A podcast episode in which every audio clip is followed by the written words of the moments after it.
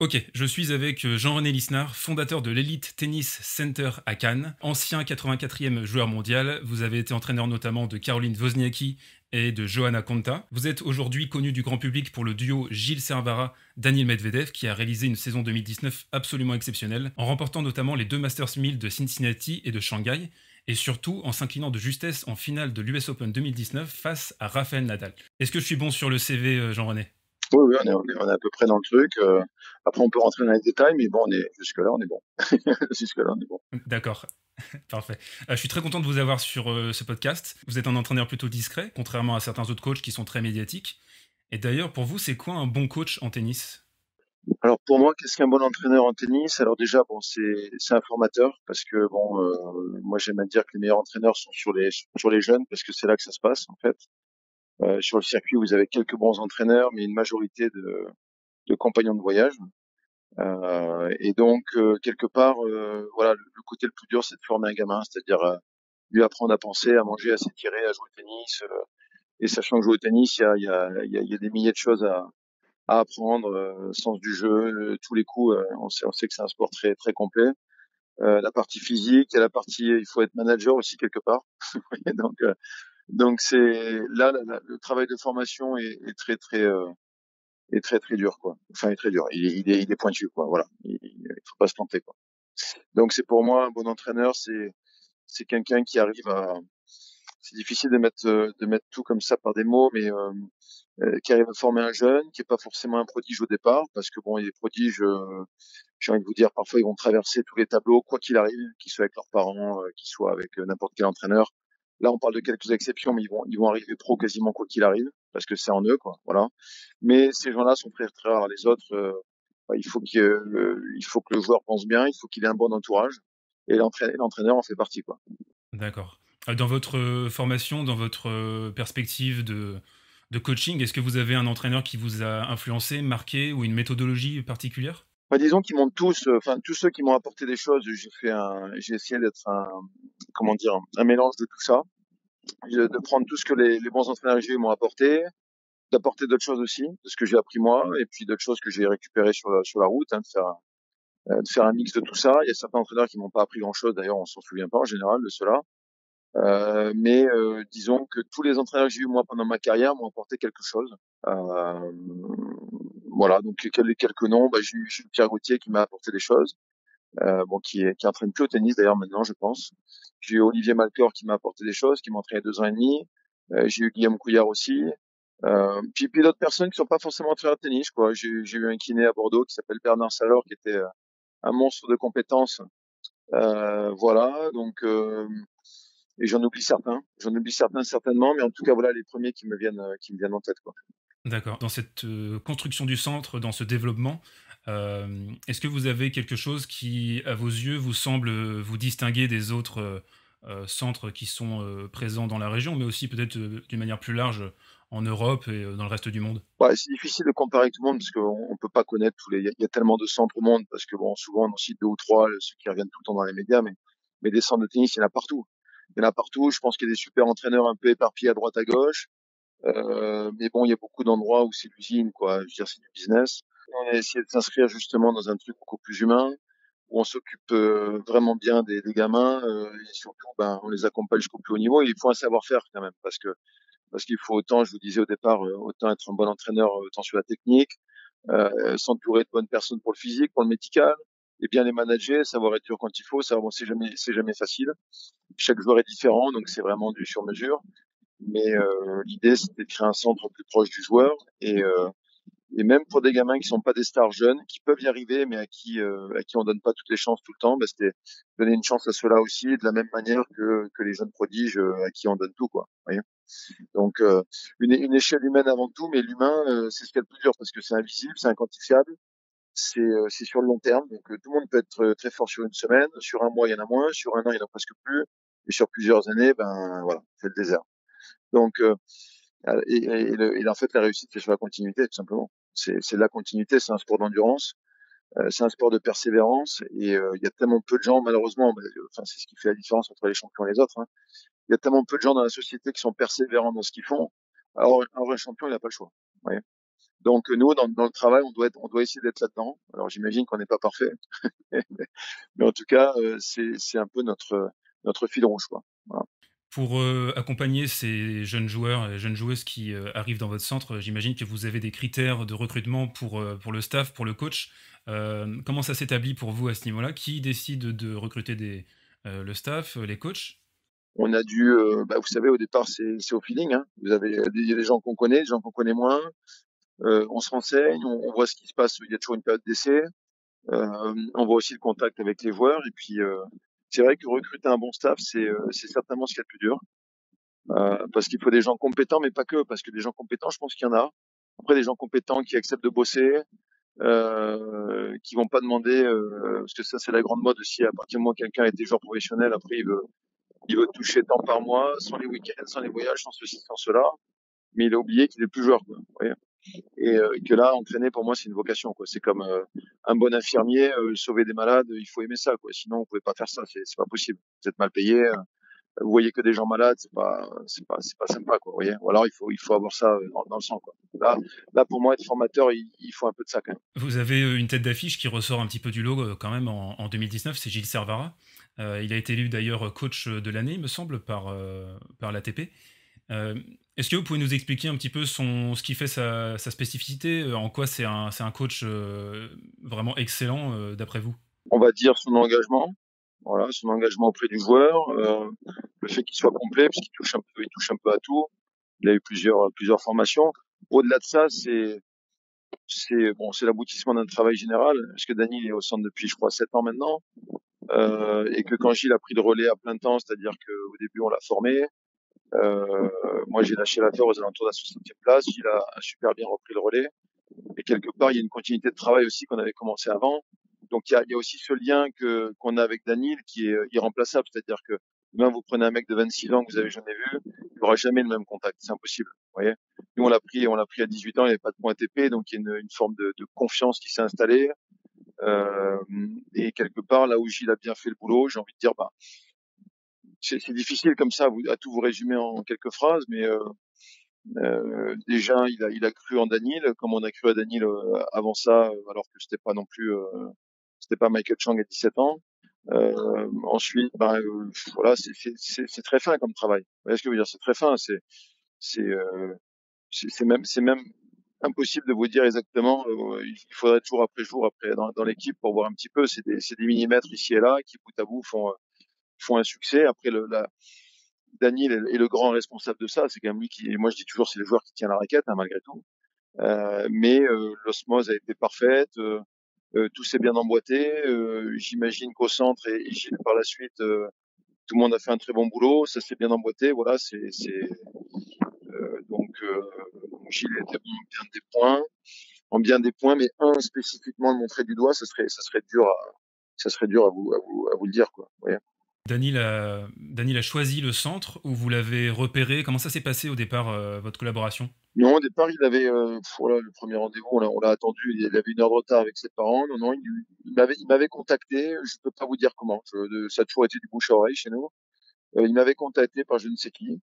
Et puis on l'a attendu, et puis on a fait un premier entraînement, puis c'est parti. Voilà, il y a, de ça maintenant cette date, hein, puisque je vous dis, ça doit faire, ça doit faire il faudrait que je regarde des dates, 6 ans et demi, peut-être 7 ans, je sais plus. Il faut, il faut, voilà. Donc, euh, donc ça fait un moment maintenant. Et euh, comment vous expliquez le fait qu'il y a eu un, une espèce de déblocage assez incroyable l'été dernier? Et on sait que c'est très difficile de. Vous êtes aux alentours de la 15e place et de briser ce plafond de verre et d'aller atteindre les, vraiment les top places. Euh, comment est-ce que vous expliquez ça l'été dernier? Il n'y a pas eu de déblocage pour moi. Il y a, eu, il a eu une, il a eu une progression constante tout le temps. En fait, il a jamais arrêté de progresser ce, ce mec. Donc, euh, donc, euh, vous voyez, il n'avait pas de classe pour un TP. Après, il a dû faire 600, après 350, après 99, 65, 24, 14, 4. Vous voyez, là-dedans, il n'y a pas une année où vous pouvez vous dire, ah ouais, là, il a vraiment fait un bon. C'est tous les ans, en fait. C'était une progression constante. Donc, euh, finalement, il a, il a, pour moi, alors oui, c'est sûr que la tournée, elle a été, euh, voilà. Et puis bon, quand les choses s'emboîtent, que 15 joueur est en confiance, ben euh, bah, il peut y avoir des séries comme ça. On, en a vu avant, bah, il n'y a pas des masses, mais il y en a eu quand même. Euh, et puis euh, et puis voilà, mais il, a tout le temps progressé. Il a tout le temps progressé. D'ailleurs, j'aimais à dire qu'il a rarement perdu trois fois de suite sur le même mec.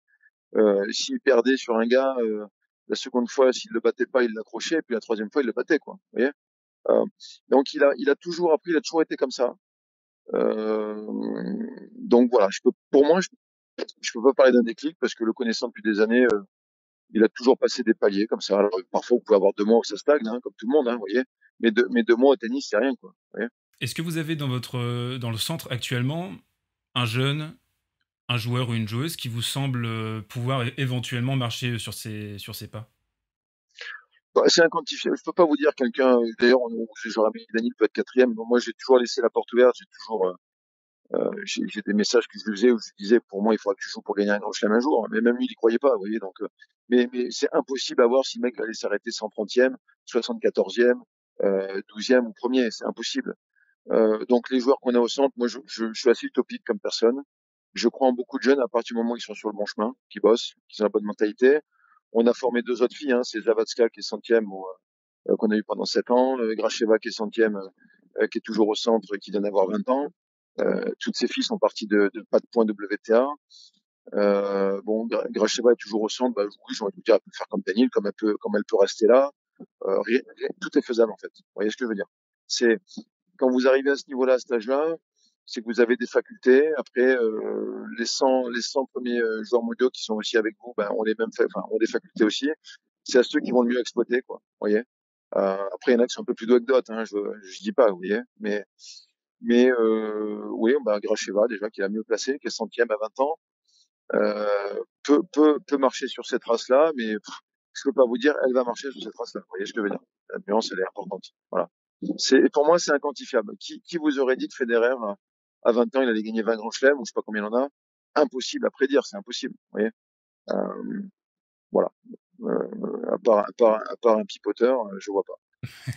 oui, j'imagine que ce sont des, choses qui se mettent bout à bout et qui font au final euh, une grande réussite ou alors un échec. Daniel, ce qui est vraiment particulier avec ce joueur, en tant qu'observateur de tennis, c'est sa technique qui est euh, assez euh, différente des autres joueurs, notamment en revers. Il a cette façon de frapper la balle assez particulière. C'est quelque chose que vous avez, parce que j'imagine que quand vous développez un joueur, vous avez dans, l'idée de, renforcer ses, points forts peut-être d'abord et d'éventuellement travailler sur ses faiblesses. Bah, les deux, les deux, renforcer ses points forts, euh, renforcer ses points faibles pour que ça soit moins faible. Vous voyez, les points forts pour que ça soit vraiment des points forts. Donc ça, c'est le rôle de l'entraîneur. Après, ce revers, il a, il a eu sa technique, il l'a eu comme ça. Euh, autant, euh, enfin, si je devais penser au début, euh, il, a, il a amélioré son, son service nettement. Son coup droit, malgré son geste un peu spécial, il arrive quand même à l'heure à la balle. Et, mais bon, l'avantage, qu'il a une marge de progression énorme à mon sens, puisque techniquement, bon, là, il a beaucoup progressé à la volée, je trouve, parce que bon, c'était vraiment pas son point fort au début. et puis, et puis, et puis, il a une faculté incroyable, c'est son déplacement. pour un gamin qui fait un 98, euh, courir comme il court, c'est assez exceptionnel en fait. Vous voyez? Euh, c'est ça sa qualité, c'est sa faculté à la foutre dedans et courir à droite à gauche pendant pendant des heures, euh, malgré le fait qu'il peut il peut faire des aces, il peut euh, il est voilà une capacité qu'on voyait la finale du US Open, euh, ben voilà quoi, vous comprenez quoi. Donc euh, au-delà d'un coup en particulier, pour moi c'est avant tout cette faculté à la mettre dedans, euh, la mettre dedans et courir partout et, et pas rater alors qu'il fait quasiment 2 mètres. On l'a vu, euh, par ailleurs, euh, s'énerver parfois envers, envers Gilles Servara. on a l'impression qu'il a un caractère bien trempé. Et est-ce que vous pensez que c'est quelque chose qui l'a vraiment aidé à progresser, ce, cette, ce refus de la défaite? On sent qu'il a vraiment une, un feu intérieur très spécial, Daniel.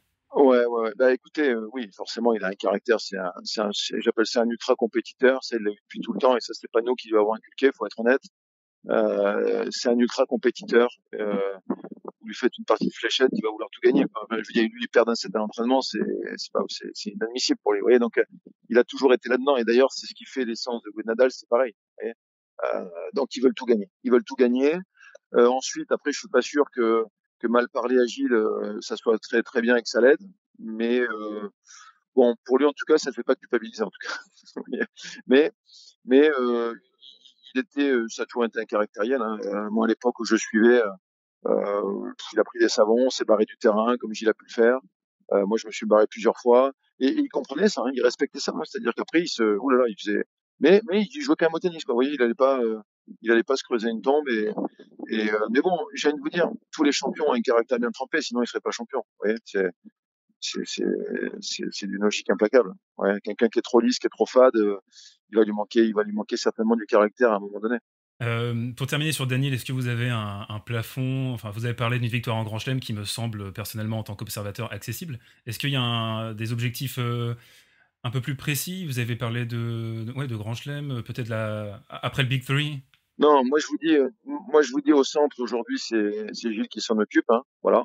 Donc moi, Daniel, je peux aller manger avec lui. il est là, il est tous les temps au centre, hein, vu qu'il y a eu, là, il y a pas eu de tournoi, donc on, il est tout le temps là. Euh, maintenant, tout ce qui est objectif, tout ça, nous au centre, on essaye de euh, chacun euh, d'être référent de nos projets. Aujourd'hui, tout ça, il le voit plutôt avec avec Gilles. moi, je vous dis, à l'époque où je suivais beaucoup, c'est moi qui, enfin, quelque part, c'était, vous savez, c'est des projets en construction. Aujourd'hui, c'est beaucoup plus abouti qu'il y a qu'il y a trois ans, qu'il y a quatre ans, qu'il y a cinq ans. En tout cas, moi, je lui avais dit qu'un jour, il fallait qu'il joue pour gagner un grand chelem. Il, en avait les capacités. Vous voyez, il a fait finale. Euh, j'imagine qu'aujourd'hui, euh, j'imagine, hein, je dis bien ça, c'est moi qui parle. Bah, quand vous avez fait finale de Grand Chelem, vous jouez pour en gagner un, sinon ça n'a pas, de, ça n'a pas de sens. Vous voyez euh, après, je, je pense pas que ces gens-là se disent tiens, je veux gagner huit Grand Chelem ou quatre. ils essaient déjà d'en gagner un, et puis s'ils en gagnent un, ils essaient d'en gagner un deuxième, et puis c'est tellement dur déjà, vous voyez. Et, et, ça se fait au fur et à mesure. Je pense pas que que que que, Federer ait dit un jour à sa femme ou à son entraîneur, je joue pour gagner 20 Grand Chelem. Ouais, il va essayer d'en gagner un déjà, puis un second, et puis et puis s'il arrive un troisième, c'est déjà euh, des, sacrées performances. D'ailleurs, euh, on a une espèce de génération russe qui commence à pointer le bout de son nez euh, ces, dernières années. Donc il y a, il y a Kachanov, il y a Rublev aussi. Est-ce que c'est du coup, vu que vous êtes avec Daniel, est-ce que ce sont des joueurs que vous observez un petit peu? Est-ce que ben, moi, Rublev, j'ai entraîné à 15 ans pendant quelques mois, voilà, à l'époque, donc je le connais un peu. Kachanov, oui, bon, c'est des gens qu'on croise sur le circuit. Ben, on, a, trois Russes qui sont allés s'entraîner à l'étranger déjà. Euh, et je pense que ce qui a fait leur succès, c'est le, le, talent des Russes. C'est un peuple de, de, de, gens très doués. Voilà. Euh, donc les Russes sont doués. Euh, par contre, il n'y a pas de process là-bas. Euh, vous savez, c'est des, des, comportements atypiques. C'est des gens un peu, euh, un peu excentriques. Mais ils ont réussi à avoir euh, Kachanov et Rublev plutôt en Espagne et Daniel en France. une structure, un cadre qu'ils n'ont pas chez eux. Et je pense que le, le, le, mélange des deux a fait des, a fait des, a fait trois champions. Quoi. Euh, parce qu'après leur talent, euh, tout ça, euh, moi qui connais bien la culture russe, c'est un peuple qui a beaucoup de de, de, de, de, peintres, d'écrivains, de, sportifs de haut niveau, alors qu'ils ont finalement, vous allez là-bas, ils n'ont pas beaucoup d'infrastructures incroyables. Euh, c'est, par contre, c'est des gros compétiteurs, c'est des talentueux. Quoi. On peut se souvenir de la génération précédente avec Yevgeny Kafelnikov et Marat Safin qui avaient. Voilà, exactement. Et puis il y en a eu d'autres avant, hein, Alexander Volkov, Chesnokov, tous des gens euh, atypiques, déjà tous, sans exception. Donc euh, c'est voilà, c'est le peuple, euh, c'est le, le peuple de ce pays qui est, qui est comme ça. Euh, mais quelque part en Europe, ils ont eu d'ailleurs sa fille aussi était en Espagne, hein, il a eu un cadre aussi là-bas. Euh, Kafenikov était en Allemagne. Euh, voilà, puis bon, les, les, joueuses, on n'en parle même pas. Le nombre de joueuses, ils en ont même eu plus chez les filles que chez les garçons. Euh, donc voilà, voilà. Et puis c'est des gros compétiteurs. En parlant d'atypisme, j'aimerais revenir sur la création de votre centre. C'était quoi l'idée en fait derrière C'était de combler un manque C'était de corriger quelque chose que vous aviez observé quand vous étiez joueur? Non, ben, moi au départ, au départ, bon, j'ai eu cette idée-là et puis j'ai contacté Gilles, on a commencé ensemble. Moi, moi j'ai toujours été passionné par le tennis. Je savais que c'était, bah, c'est un peu mon, c'est ma passion. Quoi, hein. Je jouais, je suis né là-dedans, je suis un sportif dans l'âme. Euh, donc j'avais envie, euh, ça s'est fait naturellement. Voilà, donc l'idée, on s'était dit au départ, on voulait former deux top 100, mais comme euh, comme deux gamins qui lancent dans une idée un peu folle, c'était un peu utopique et finalement on en a formé trois des top 100, donc au bout de 7 ans, 7 8 ans. Donc c'est au-delà de nos espérances, mais justement c'est parce qu'on s'est jamais pris la tête qu'on a bossé que ça s'est fait, je pense. Voilà. Et puis on n'en parle pas tellement parce que comme vous l'avez dit au départ, moi je suis pas trop dans le je suis pas trop dans le être, être dans une loge à l'US Open, ça me fait pas rêver. Euh, par contre, euh, par contre, aider des gamins à bien jouer et, et, y être pour quelque chose à un moment donné, ça me plaît plus quoi. Voilà, euh, voilà je suis pas quelqu'un qui aime être dans le spotlight, ça me, ça me, c'est pas mon ma personnalité. Euh, par contre, nous les joueurs qu'on a formés, on les a vraiment formés quoi. Voilà, de A à Z, tous les jours. Et donc ça, c'est une fierté. Mais on n'espérait pas quand on a commencé avec Gilles et l'équipe, parce qu'il y avait aussi Eric Hernandez, le prépa physique, qui est fidèle depuis depuis maintenant le départ aussi. Euh, bon, c'est de l'huile de coude, hein, voilà, c'est de la passion. Euh, euh, j'imagine un certain savoir-faire, mais bon voilà, on, a, on, est même surpris par nos résultats, hein, voilà, puis on va continuer. J'imagine qu'on fait les choses pas trop mal. On va, on va continuer. Euh, jusqu'au jour où, on arrête ça. Certains autres centres, euh, par exemple, euh, on sait qu'ils vont récupérer des prospects à l'étranger, qu'ils leur euh, signent des chèques pour pouvoir les exposer en, vitrine. vous, c'est quelque chose que vous détestez, que, que vous ne pratiquez pas du tout C'est hors de question. C'est hors de question, oui. Bah, non, c'est hors de question. Moi, je ne veux pas me prostituer.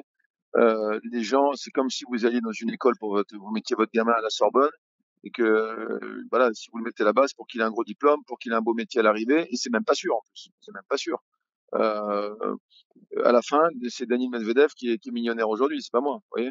Donc il est hors de question qu'on lui fasse des gratuités pour un truc utopique. Ou je vais vous dire un truc, hein, de toute façon quand ils y arrivent, il y en a la moitié qui vont se barrer euh, en étant euh, pas reconnaissants. Encore, je dis la moitié, je suis gentil. Non, non, nous c'est, bah, il y a une certaine qualité de travail, mais il faut, il faut mettre les moyens en face. Et j'ai aucun mal à parler de ça, puisque en tant que joueur, j'ai payé mes entraîneurs. J'aurais pu rester à la Fédé à l'époque. J'ai payé Olivier Malcor pendant deux ans et demi. J'ai payé Pierre Gauthier pendant deux ans et demi, euh, alors que j'étais loin d'être fortuné. Et pour moi, euh, bah, si je voulais payer, euh, enfin si je voulais être conseillé par des gens que je, que je choisissais, ben ça, ça se paye, voilà, tout simplement. Voilà. Euh, donc pour moi, euh, s'acheter de la pub, euh, bah non, la pub, bah, si on a des résultats, on se fait de la pub de toute façon. Voilà.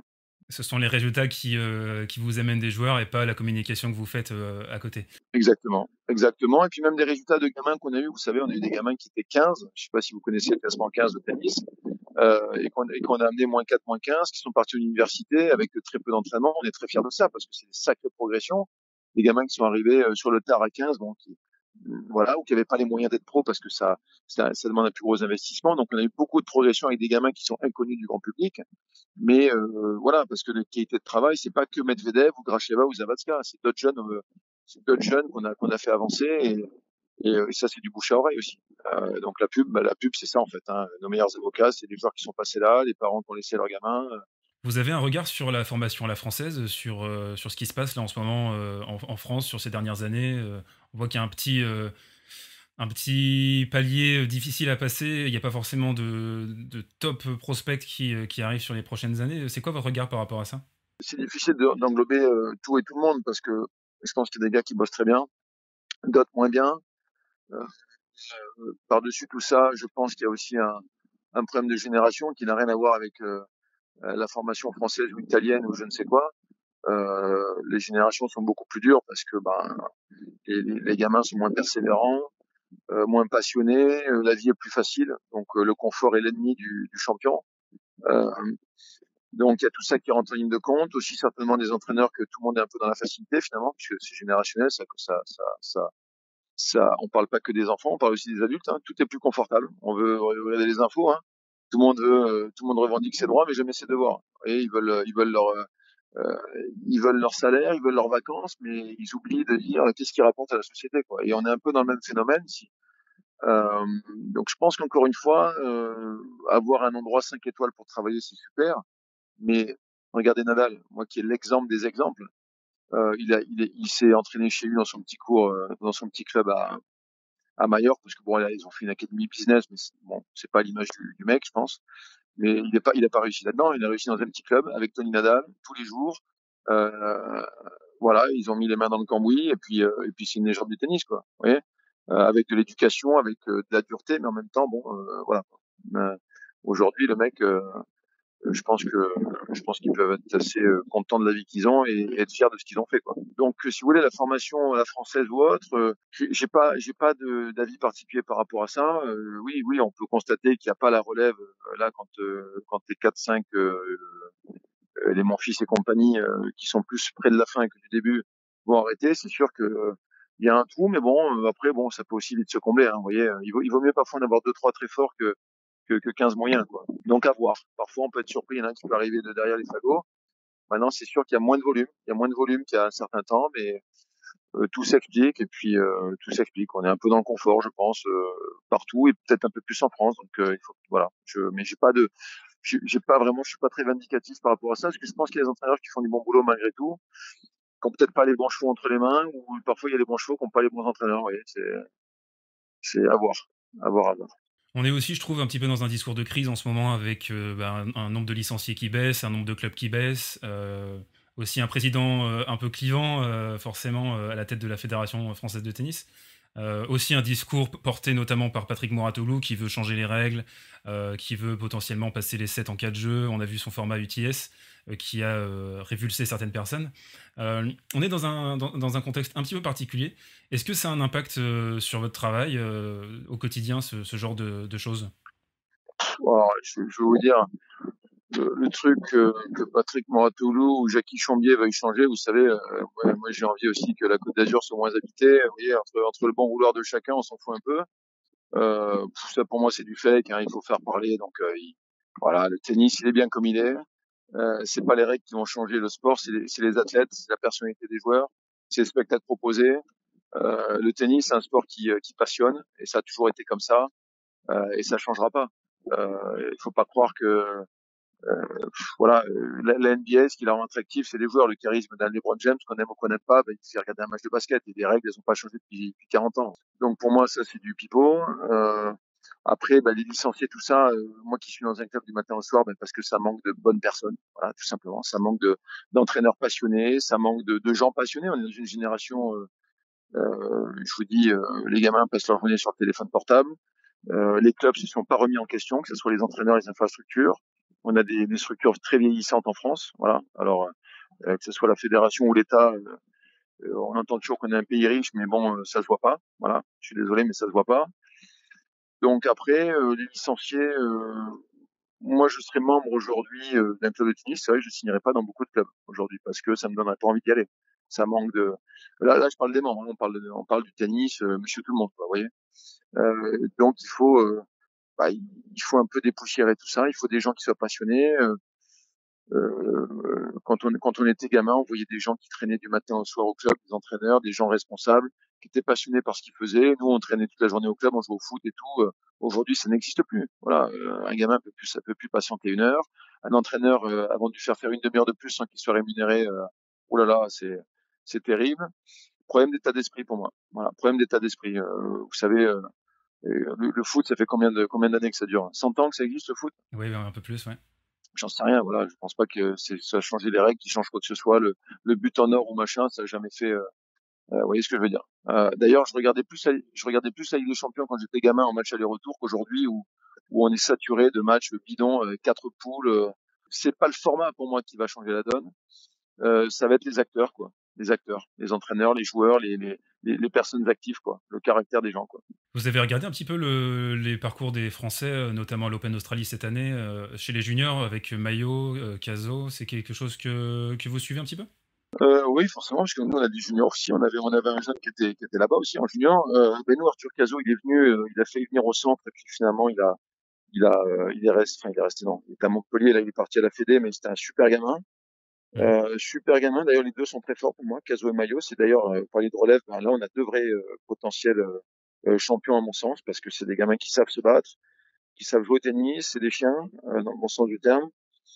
Et pour moi, je suis plutôt optimiste quant à leur futur. Après, vous savez, il peut se passer tellement de choses. Donc là, voilà, c'est vrai que là, on a deux gamins que j'aime beaucoup, là. vraiment dans l'état d'esprit, dans, dans la qualité de travail. On, ça fait longtemps que j'avais pas vu de deux jeunes euh, bosser comme ça avec un état d'esprit pareil. Voilà. Enfin, je parlerai plus d'Arthur Cazot qui est venu au centre une semaine.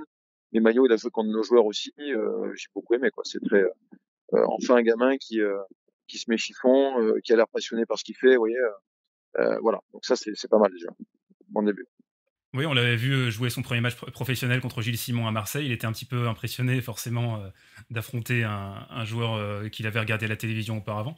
Mais oui, c'est une relève qui peut éventuellement euh, percer au, plus haut niveau. Ouais, ouais, je pense. Ouais. Bah ouais, je pense. Après, je vous dis, ce qui est dur à identifier, moi j'ai joué Djokovic à 18 ans.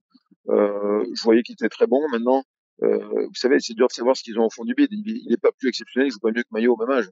Après, bon, mais il avait une telle ambition, le mec, il, a, il avait une envie dévorante de gagner. C'est là, c'est l'aspect, euh, c'est ce que vous avez au fond du bide qui fait la différence, quoi. Vous voyez, donc je sais pas ce qu'ils ont au fond du bide, mais en tout cas, on a, on a quand même là euh, deux, deux vrais bons jeunes, quoi. Voilà, vraiment.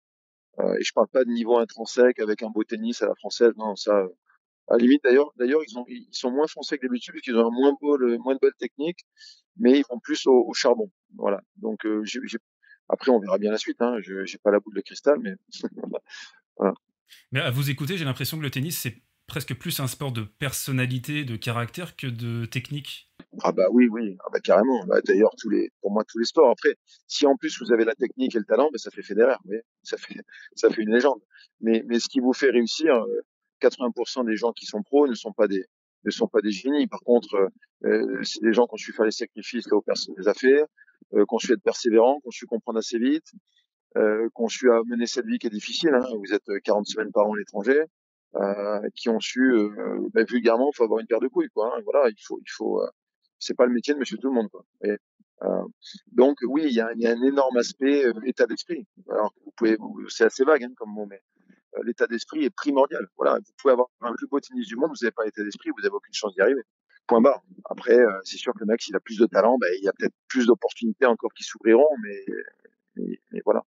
Et c'est quelque chose qu'on reproche parfois, justement, à la formation française, c'est d'être très basé sur la technique. On a des beaux joueurs qui sont agréables à regarder.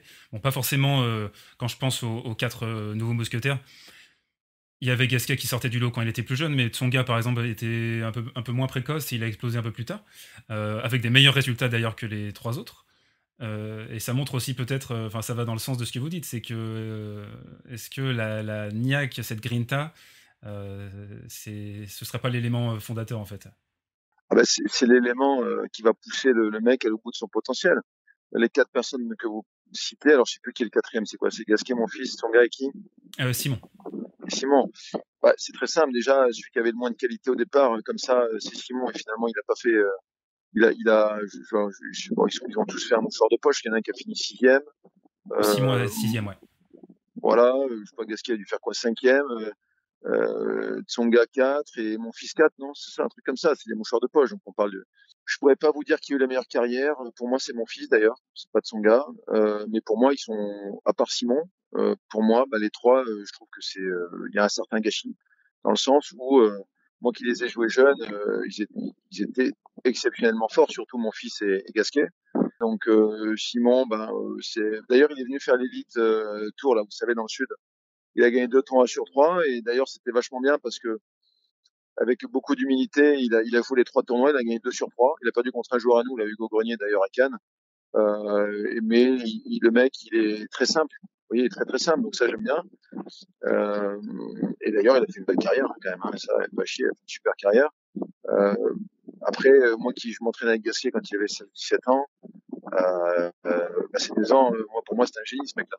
Vous voyez, jouais à l'époque on fait derrière tout ça. Euh, Gasquet, Gasquet, c'était c'était du génie quoi, l'entraînement. Vous voyez, donc euh, donc on, on, pouvait très franchement s'attendre à mieux, oui, effectivement. On se souvient en 2005, il fait partie des quatre joueurs, il me semble, à battre euh, Federer euh, à Monte Carlo. Il a il a quel âge à cette époque? Il a 16 ans. il a 16 ans. 16 ans, je crois.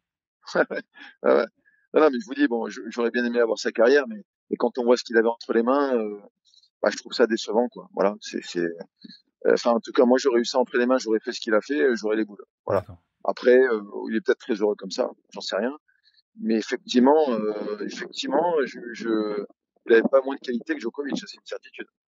Après, enfin, en tout cas, tennistique. En tout cas, tennistique. en parlant de, de gamins, de jeunes, est-ce que vous avez un, parce que là, on a la, la, fameuse next gen dans le tennis masculin.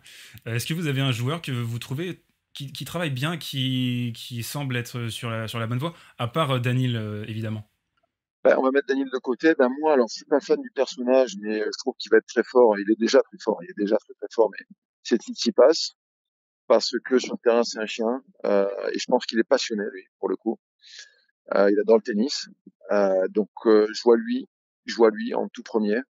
Euh, après, il y a qui dans les noms? Dites-moi un petit peu. On a du Kachanov, on a du Zverev. Euh, Qu'est-ce qu'on a d'autre? Alors Kachanov, garçon très très gentil. Moi, j'aime beaucoup le personnage.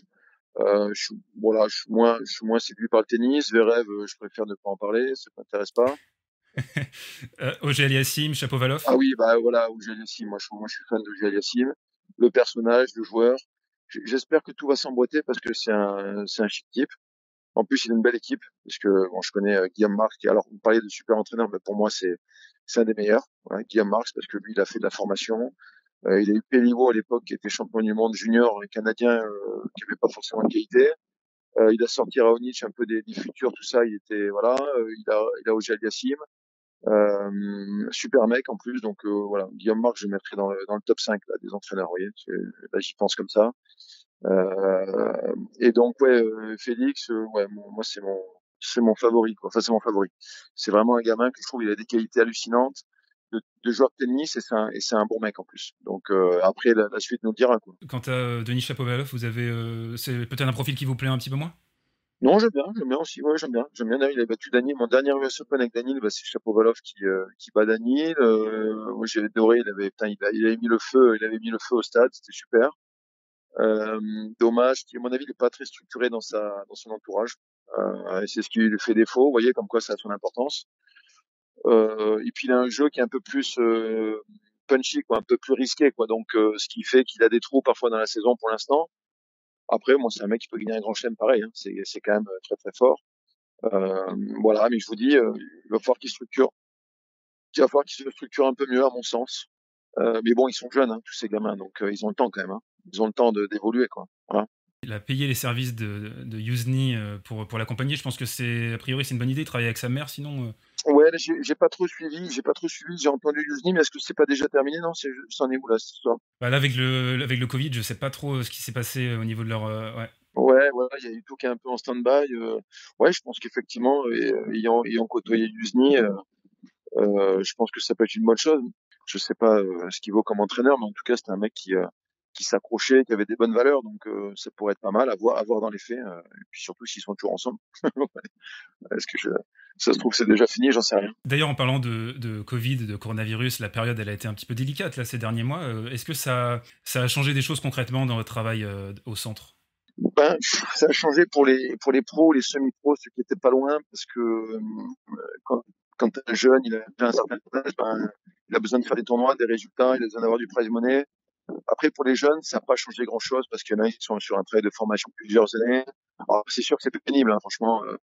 Euh, cette sensation d'avoir été mis un peu en prison euh, euh, et, et, de pas pouvoir aller en tournoi, parce qu'on est quand même un des sports les plus, enfin, des métiers les plus touchés, hein, avec les voyages et tout. Ça a aussi révélé les gens qui sont forts mentalement et les faibles, parce que là, on voit que beaucoup de gens ont berger à tous les niveaux. Euh, or, le tennis, ben, là, c'est vraiment un domaine où il faut exceller, quoi, la tronche. Euh, ça a été chiant pour tout le monde, je pense, tout simplement. Après, ceux qui ont eu la chance de travailler pendant ce temps-là, ben, ils ont pu, ils ont pu rebosser, voilà. Ils ont pu rebosser. Ceux qui étaient moins embêtés, c'est les, les cracks, hein, parce qu'eux, ils peuvent se permettre d'attendre, d'attendre 50 ans sans travailler, c'est pas très grave. Or, les autres, il y a quand même, il y a, y, a, y, a, y, a, y a une montre qui tourne, vous voyez, quand même. donc, donc euh, non, non, passage de vie, pas moment, euh, pas, pas, facile pour, tout le monde, j'ai envie de dire, hein, je pense. Vous pouvez nous raconter peut-être comment ça s'est passé avec Gilles Servara et Daniel, comment ils se sont organisés pendant cette période? Ouais, Lui, il avait loué une, une maison, de toute façon, il était, il était dans une maison, il s'entraînait. Euh, en fait, tous nos projets forts, on fait ça, en fait. Donc voilà, et puis du coup, on a bossé, quoi. Mais bon, euh, voilà, c'est un peu long, c'est un peu répétitif, vous voyez. C'est un peu répétitif. Euh, mais bon, voilà, il faut y mettre du sens. Il faut y mettre du sens et, euh, c'est peut-être le moyen de travailler un coup. Euh, je pense à Daniel, euh, vu la carrière sur laquelle il était lancé, il y a quasiment plus de moments d'entraînement. Vous voyez, des longs moments. Donc c'est peut-être une aubaine au final. Euh, enfin une aubaine. Je dirais pas ça quand même, mais c'est peut-être l'occasion de travailler un coup que vous n'auriez jamais travaillé tout au long de votre carrière, ou, de manière très euh, très éparpillée euh, entre les matchs, entre les tournois. Vous voyez ce que je veux dire Voilà. Donc il fallait le prendre comme ça. Je sais qu'il y en a d'autres qui n'ont pas voulu trop bosser, qui, ont fait les cons, mais je pense qu'à l'arrivée, ça jouera. Voilà. Je pense que ça jouera d'un côté comme de l'autre. Vous avez parlé de, de, la volée qui était perfectible. C'est un coup. Est-ce que c'est un coup qu'il a travaillé cet été, par exemple? Euh, ben, je vous dis, moi, je, alors moi, je, moi, je dirige le centre et j'ai mes joueurs. Euh, parfois, il est sur le terrain à côté de moi, etc. Euh, oui, ça fait partie des, des secteurs qui bossent. Euh, maintenant, il bosse tout. Euh, il va surtout aussi bosser là où il est fort. Comme vous disiez au début, c'est important que les joueurs forts euh, renforcent leur, leur ce qui les fait gagner. Mais ils ont bossé le reste aussi. Vous voyez, donc, donc la volée, oui, moi, je, je l'ai vu évoluer. C'est un domaine, je trouve qu'il a, il a progressé on se souvient d'il y a quelques années où c'était vraiment un coup euh, très très laborieux pour, euh, euh, dans son jeu. on sentait qu'il avait limite de l'appréhension à monter au filet. c'est vrai, vrai. On va revenir un petit peu sur le centre et sur votre philosophie. Sur votre site, c'est expliqué que les joueurs travaillent à deux sur un cours et je sais que dans d'autres académies, ils travaillent jusqu'à quatre sur un cours pour un seul coach. ça, c'est à mon sens quelque chose de très très important qui fait la différence. et je voulais aussi vous, vous questionner sur sur le modèle économique, en fait, sur euh, comment est-ce que vous arrivez à, gérer ça, parce que certains centres ne peuvent tout simplement pas euh, se dire, bon, on va mettre un coach pour deux, pour deux joueurs. ben, J'ai toujours fonctionné à contre-courant. Euh, et quelque part, je vais vous dire un truc, on a zéro sponsor. Et on est les, on est les seuls au monde, je pense, qui sont autosuffisants. Tous les autres tiennent avec des sponsors ou du mécénat ou, ils sont à perte, ils ferment. Nous, on s'autosuffit, donc c'est les joueurs qui payent, tout simplement. Et donc, voilà. Donc, euh, quand on parle de système économique, ben, je sais pas quoi vous dire d'autre, à part que ben, si vous faites du bon boulot, vous avez des bons joueurs qui, qui vont vous, qui vont vous payer. Et pourtant, et pourtant, on est même en deçà de, de certains tarifs. Mais bon, on fait pas de gratuité déjà. Et, euh, et, voilà, et on est les seuls. Tous les autres, euh, bah, ils sont ils sont à perte. Ou j'ai un sponsor, il y a quelqu'un qui met des sous euh, de l'autre côté. Nous, nous, il y a rien. donc euh, c'est les joueurs qui nous payent.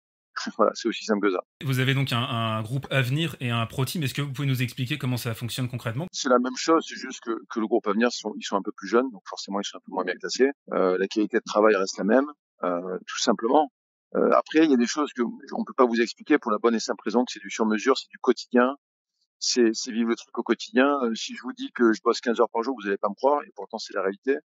Euh, et que euh, et que ben c'est tous les jours et que euh, je sais même pas si j'ai pris une semaine de vacances en trois ans. Donc je suis, je connais mes gamins par cœur. Je peux vous dire là à l'heure actuelle sur les la quarantaine de joueurs qu'on a, je peux vous dire exactement où ils sont, s'ils sont en train de s'entraîner, faire un match à Pralou, ou s'ils sont à Prague, etc.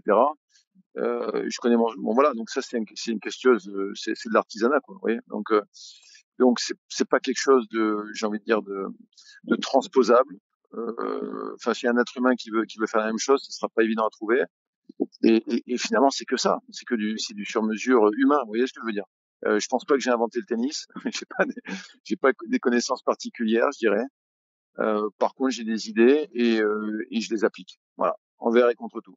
Donc à partir de là, euh, après il faut il faut il faut avoir le caractère, il faut être sûr de son truc. Euh, et puis j'imagine qu'on fait plein d'erreurs parce que là on parle de moi, mais il y a toute une équipe derrière. Hein. C'est pas, moi j'entraîne pas tous les jours. Hein. Il faut être honnête. Hein.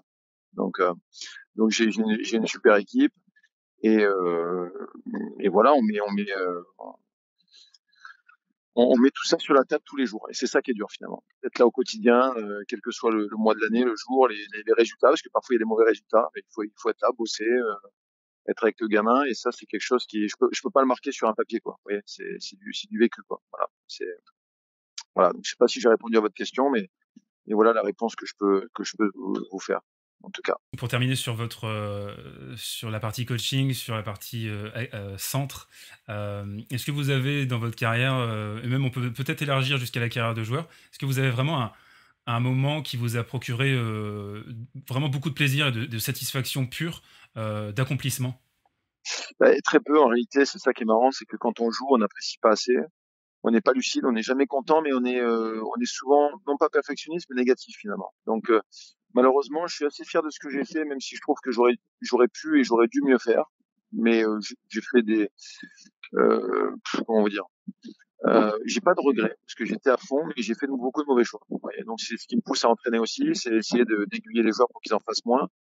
Euh, nous, on était plus autodidactes à l'époque, il y avait moins de voilà. J'ai eu euh, à un moment, j'ai battu Magnus Norman à l'US Open au tie du cinquième euh, avec euh, des crampes au bout de trois quarts d'heure. Et euh, c'est vrai que gagner le match, c'était assez exceptionnel. c'est une fraction de seconde quand la balle de match, voilà. Un autre US Open où je reviens d'une méningite, donc j'ai pas joué pendant un an et demi. Et j'ai un classement protégé, je fais qualifier, passer un tour, je barre Ocus, qui, était, qui devait être 50e mondial, 3-7-0. Et en fait, c'est pas le, la victoire en elle-même, parce que je n'ai battu des meilleurs, mais mais c'est le fait de revenir de nulle part. J'ai failli mourir, je reviens, pas joué pendant un an et demi, euh, vous qualifiez, euh, battez un mec 50e mondial après un gros match, il y a, une, certaine euh, sensation d'avoir soulevé une montagne, vous voyez, mais ça c'est personnel, c'est pas le, le, spectateur lambda, il dit ouais bon l'Isnar, mais tu recules, tout le monde s'en fout quoi, vous voyez, c'est, tout le monde, a oublié, euh, vous voyez ce que je veux dire, donc c'est plus euh, un accomplissement de carrière, une satisfaction d'avoir fait pendant 15 ans, 20 ans, euh, cette tous les matins, d'avoir fait un truc très très spécial et unique, de pas avoir eu de jeunesse, euh, d'avoir été pro, euh, quelque part qui fait la fierté. J'ai pas un moment, euh, à part les, ceux que je vous ai cités, euh, qui m'ont, voilà. Alors j'aurais gagné un grand chelem, évidemment, je vous aurais cité celui-là. Vous voyez ce que je veux dire Mais mais j'ai pas été juste là, quoi. Donc donc voilà. Et puis bon, j'imagine d'autres moments. Si je réfléchis un peu plus longtemps, je vais vous trouver des, des super matchs où j'étais content, et, etc. Mais vous voyez, ça m'a pas marqué plus que ça. Voilà. Jean-René, dernière question. La communauté service volé m'en voudrait si je ne vous la pose pas. C'est qui le plus grand? Euh, Moi, je suis, je suis un fan de, de Federer Nadal. Euh, alors, ça dépend euh, sous quel angle on pose la question. Je dirais que celui que je cite un exemple tout le temps, c'est Nadal. Pour moi, c'est avec son oncle, parce que pour moi, c'est le plus grand entraîneur de tennis. Mais le plus fort, le plus fort tennistiquement, et je pense que c'est un peu le Michael Jordan du tennis, c'est Roger Federer. Voilà. Donc, euh, je, je, vais vous dire un truc totalement utopique. Vous mettez l'état d'esprit de Nadal sur le sur le corps de, de Federer, c'est c'est 45 grands chelems peut-être, si c'est possible. oui, mais j'arrive pas j'arrive pas à les différencier parce que parce que euh, j'ai une énorme estime pour les deux quoi. C'est c'est absolument exceptionnel et je pense que bon, euh, je suis pas fan de tout ce qu'ils ont dit pendant le virus là, mais pour autant, pour autant, euh, pour autant, c'est quand même de, de sacrés bonhommes, même euh, euh, qui ont beaucoup d'humilité, de passion pour le sport. Donc j'ai beaucoup d'estime pour euh, pour ces deux champions. Quoi. Voilà. Donc j'ai pas j'ai pas tranché, hein, mais voilà. c'est difficile de trancher, mais vous n'avez pas mentionné euh, Djokovic. Ah du tout. Ouais, bah, bah, je, parce que je l'évoque. Pour moi, il arrive. C'est pas comparable, voilà, tout simplement. C'est pas comparable. Donc voilà, ça reste un grand champion, mais ça s'arrête là pour moi. C'est à côté, on a deux légendes pour moi. Voilà. C'est mon point de vue, hein, ça vaut ce que ça vaut. Ça... voilà.